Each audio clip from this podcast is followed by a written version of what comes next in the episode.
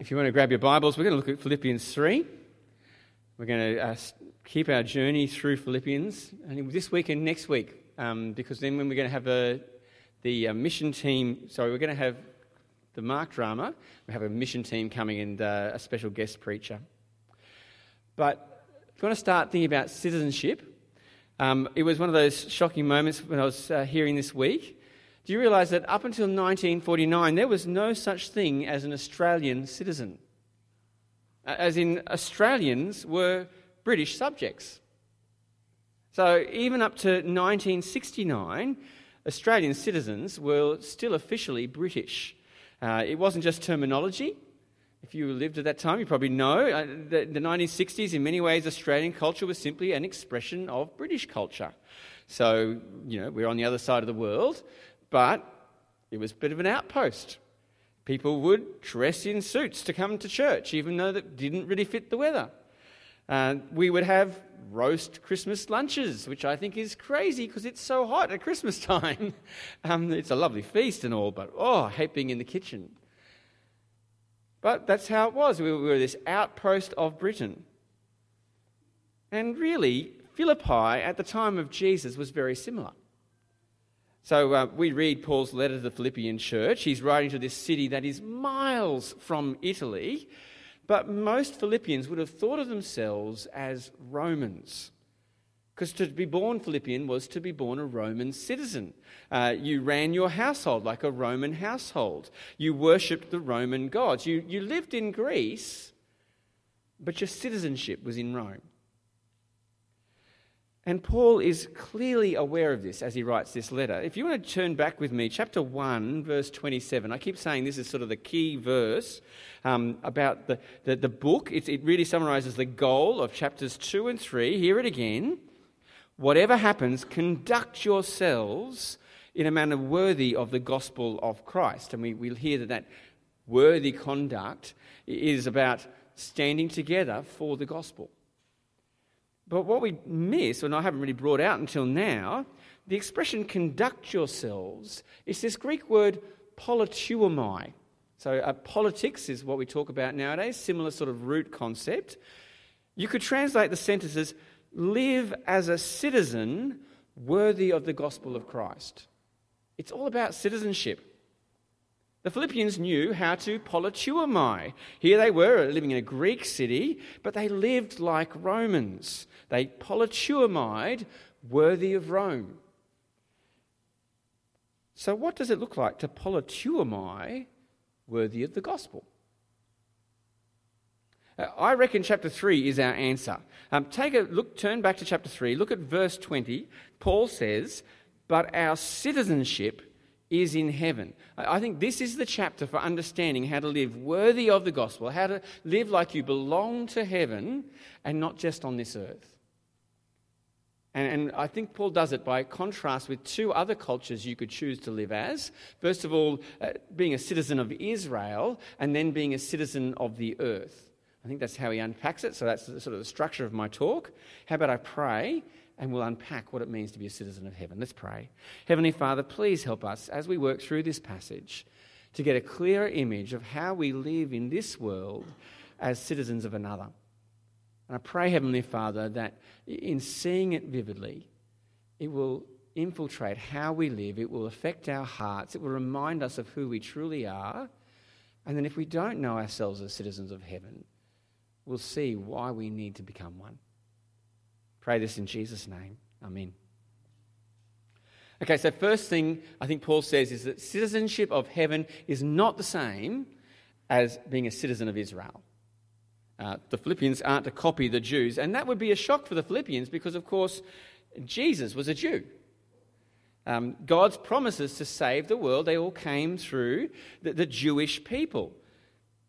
And it's quite clear as you read the letter that there are people in his day, in Paul's day, they seem to call themselves the circumcision, but they want the Philippians to live like Jews. And Paul is really strong in his language to say, stay away with from them.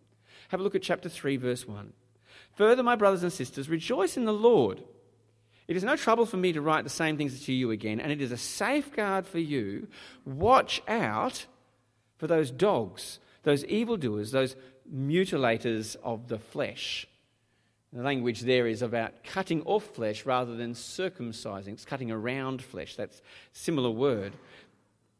But, but Paul's point is these circumcisers don't go far enough. They just cut off a tiny bit of flesh. But to be saved by Jesus, you need to abandon your flesh entirely. Listen to verse 3. For it is we who are the circumcision, we who serve God by his Spirit, who boast in Christ Jesus, and who put no confidence in the flesh. Because it seems like the circumcision do boast in their flesh. They boast in their achievements, what they things they do in their body. And Paul says, look, if you want to play that game, I can play it. I can play it, and I will play it bizarre, and I will win. Because everything you've got, I've got it more, says Paul. So, so uh, you got lineage, verse 4. Paul has got lineage. Though I myself have reasons for such confidence. If someone else thinks they have reasons to put confidence in the flesh, I have more. Circumcised on the eighth day of the people of Israel, of the tribe of Benjamin, a Hebrew of Hebrews. Paul could boast in his DNA. And Paul could boast in what his flesh has done because he knows God's law, and as a Pharisee, he kept it meticulously. Keep reading. In regard to the law, a Pharisee. As for zeal, persecuting the church. As for righteousness based on the law, faultless. It feels good to be good, doesn't it? Feels good to be good. I have a non Christian friend, and she talks about people like us, by which she means people who set goals, people who live life with a purpose, not people who sit in front of a lounge all the time and don't try and improve themselves. There are people who boast in their healthy lifestyle. There's people who boast in their commitment to save the planet. There's people who boast in their commitment to a local charity. We don't have Australians, many, many of them anyway, boasting of their Jewish heritage, but, but this whole concept of boasting about your flesh, about the things you do, it's so much a part of our culture. In fact, you don't even have to do something to feel proud in our culture. It's called virtue signaling. All you've got to do is find someone else to point out the wrong things they're doing, and you've got your status. You, you, if you can't build yourself up, you can at least push someone else down, can't you? The goal in our society is simply to stand taller than someone else, to be, to be proud of who you are. It's all boasting in the flesh, finding my status, my rightness in the things I do. And Paul's point is that is dangerous.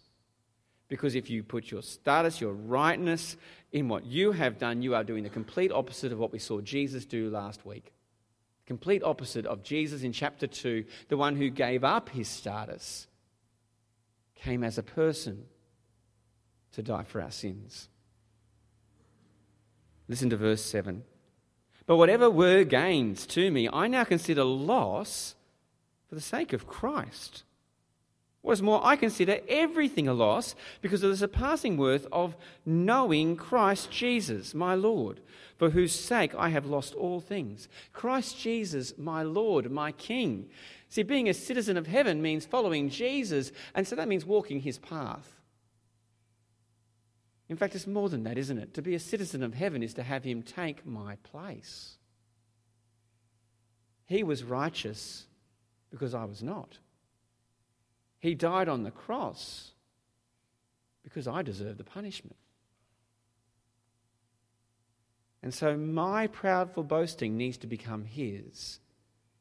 And His humble glory, He will give to me. I can have His righteousness by faith. That's verse 8.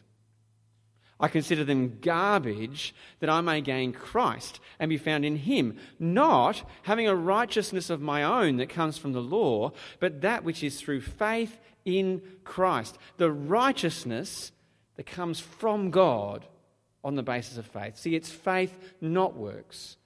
It's Jesus' obedience, not my own. Every other religion says, do. This is what you must do. Only God says, done done for you in the cross of Jesus. So, what is it that you do that makes you feel valuable?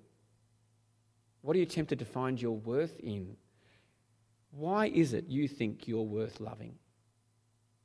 Or, if you don't think you're worth loving, what do you think you're missing? What do you think you need to do to be more valuable to other people? Because isn't that the same sort of logic? Where I put my confidence in my flesh or my lack of confidence in my flesh, when the reason to be confident, the reason to be loved, is that God sent His Son for me. his Son died on the cross to save me. He took on flesh like me to take my punishment and die in my place. And there is my value. Being a citizen of heaven is not like being a Jew in Paul's day. It's not finding identity in the things you do. Being a citizen of heaven means dying to self. It means what Jesus said taking up your cross and following him. And so, what we do is we rely on Jesus' resurrection power to equip us to, to live a selfless life, to suffer, to give up ourselves so that we can share in his resurrection. Look at verse 10. I want to know Christ, yes, to know the power of his resurrection and participation in his sufferings, becoming like him in his death, and so somehow attaining to, arriving at the resurrection from the dead the key thing I want you to take away from this passage is that you can't have both. It's like the dog that's holding the ball and wants to pick up the bone. You've got to let go of one to take up the other. That is the situation. You can't boast in your flesh and boast in Jesus and his righteousness. Citizenship of heaven is not like being a citizen of Israel.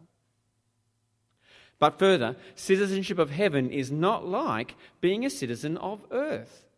Because, in a sense, currently we are. If you are a person who follows Jesus, you still live on earth, you, you still live in the flesh. But Paul emphasizes that you're a work in progress. There's a destination that has been set for you by Christ. And your journey is to move towards it. Christ has taken hold of you. Paul sort of has this picture of himself on the Damascus Road, and God stepped in. Jesus turned his life towards heaven. And there's every moment from then on, he has been striving towards something that God yanked him into. Look at verse 12. Not that I've already obtained all this or have already arrived at my goal, but I press on to take hold of that with which Christ Jesus took hold of me.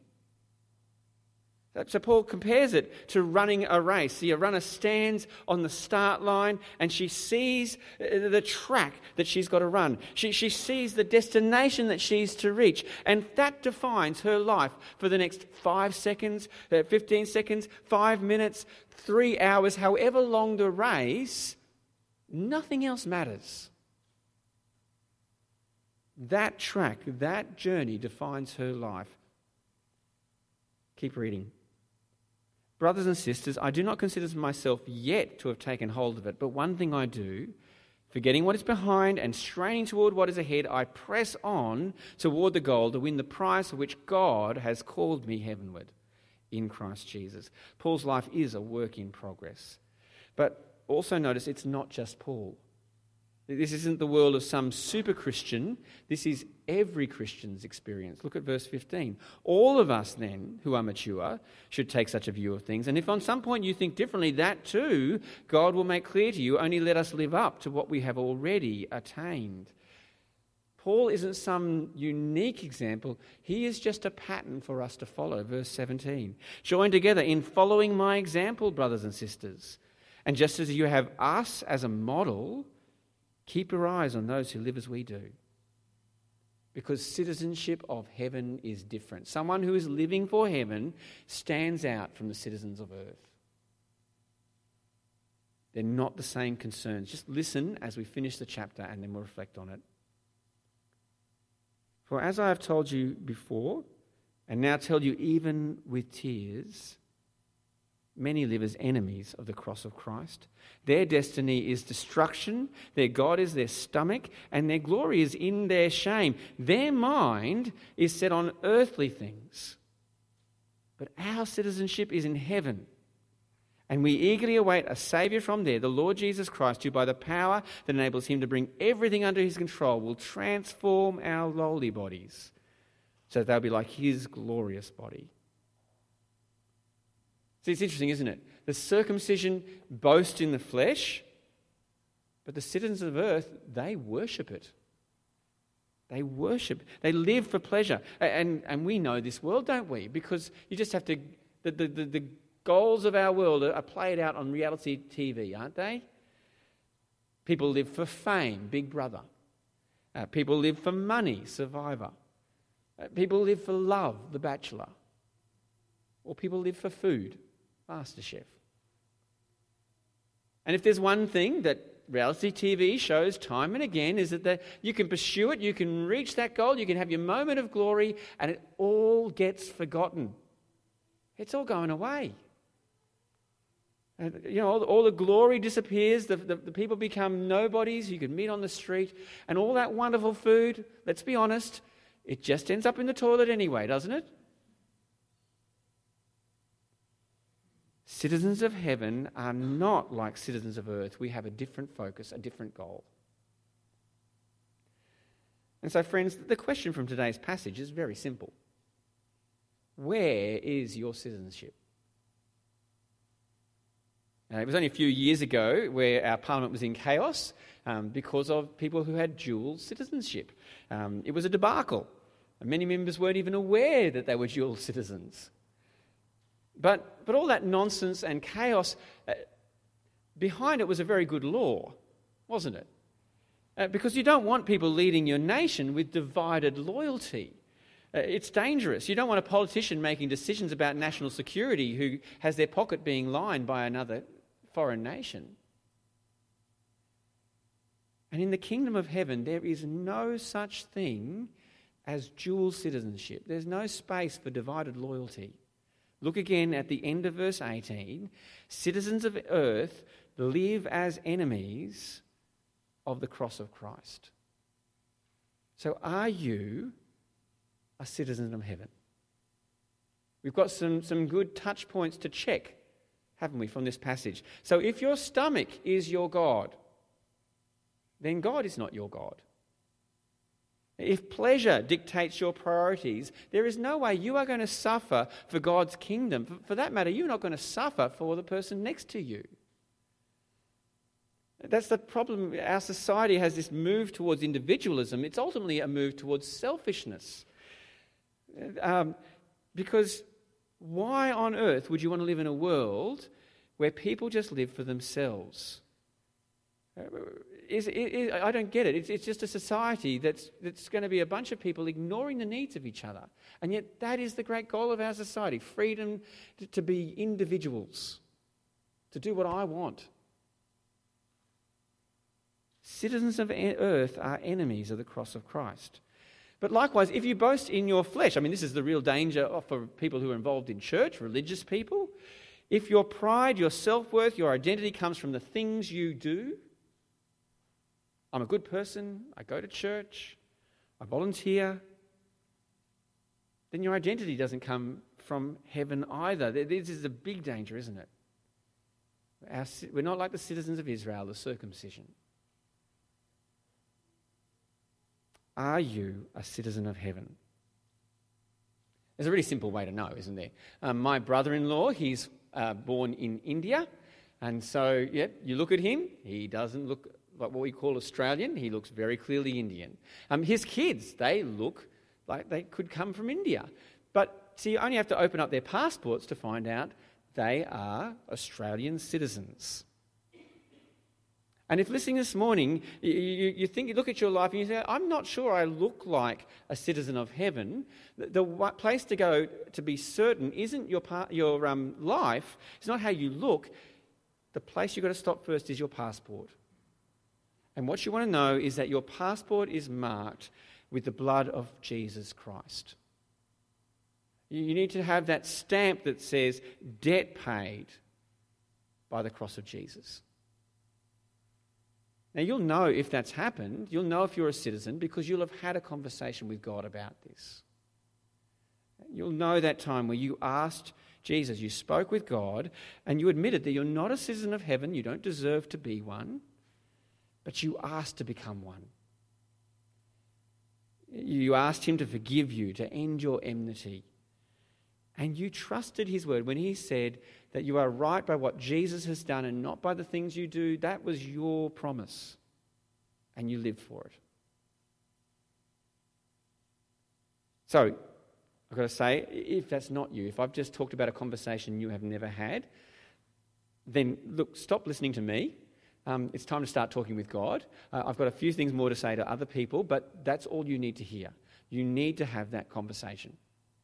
So you can just ignore anything else I say, have that conversation with Jesus, and then catch me afterwards. Tell me that you've had that conversation, and we'll work out where to go next.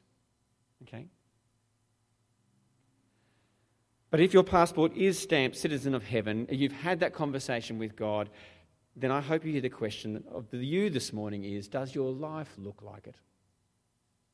Does it look like you are a citizen of heaven? Are you politeuomai? Are you living worthy of the gospel? Do you live as a citizen of heaven, or is your life still divided?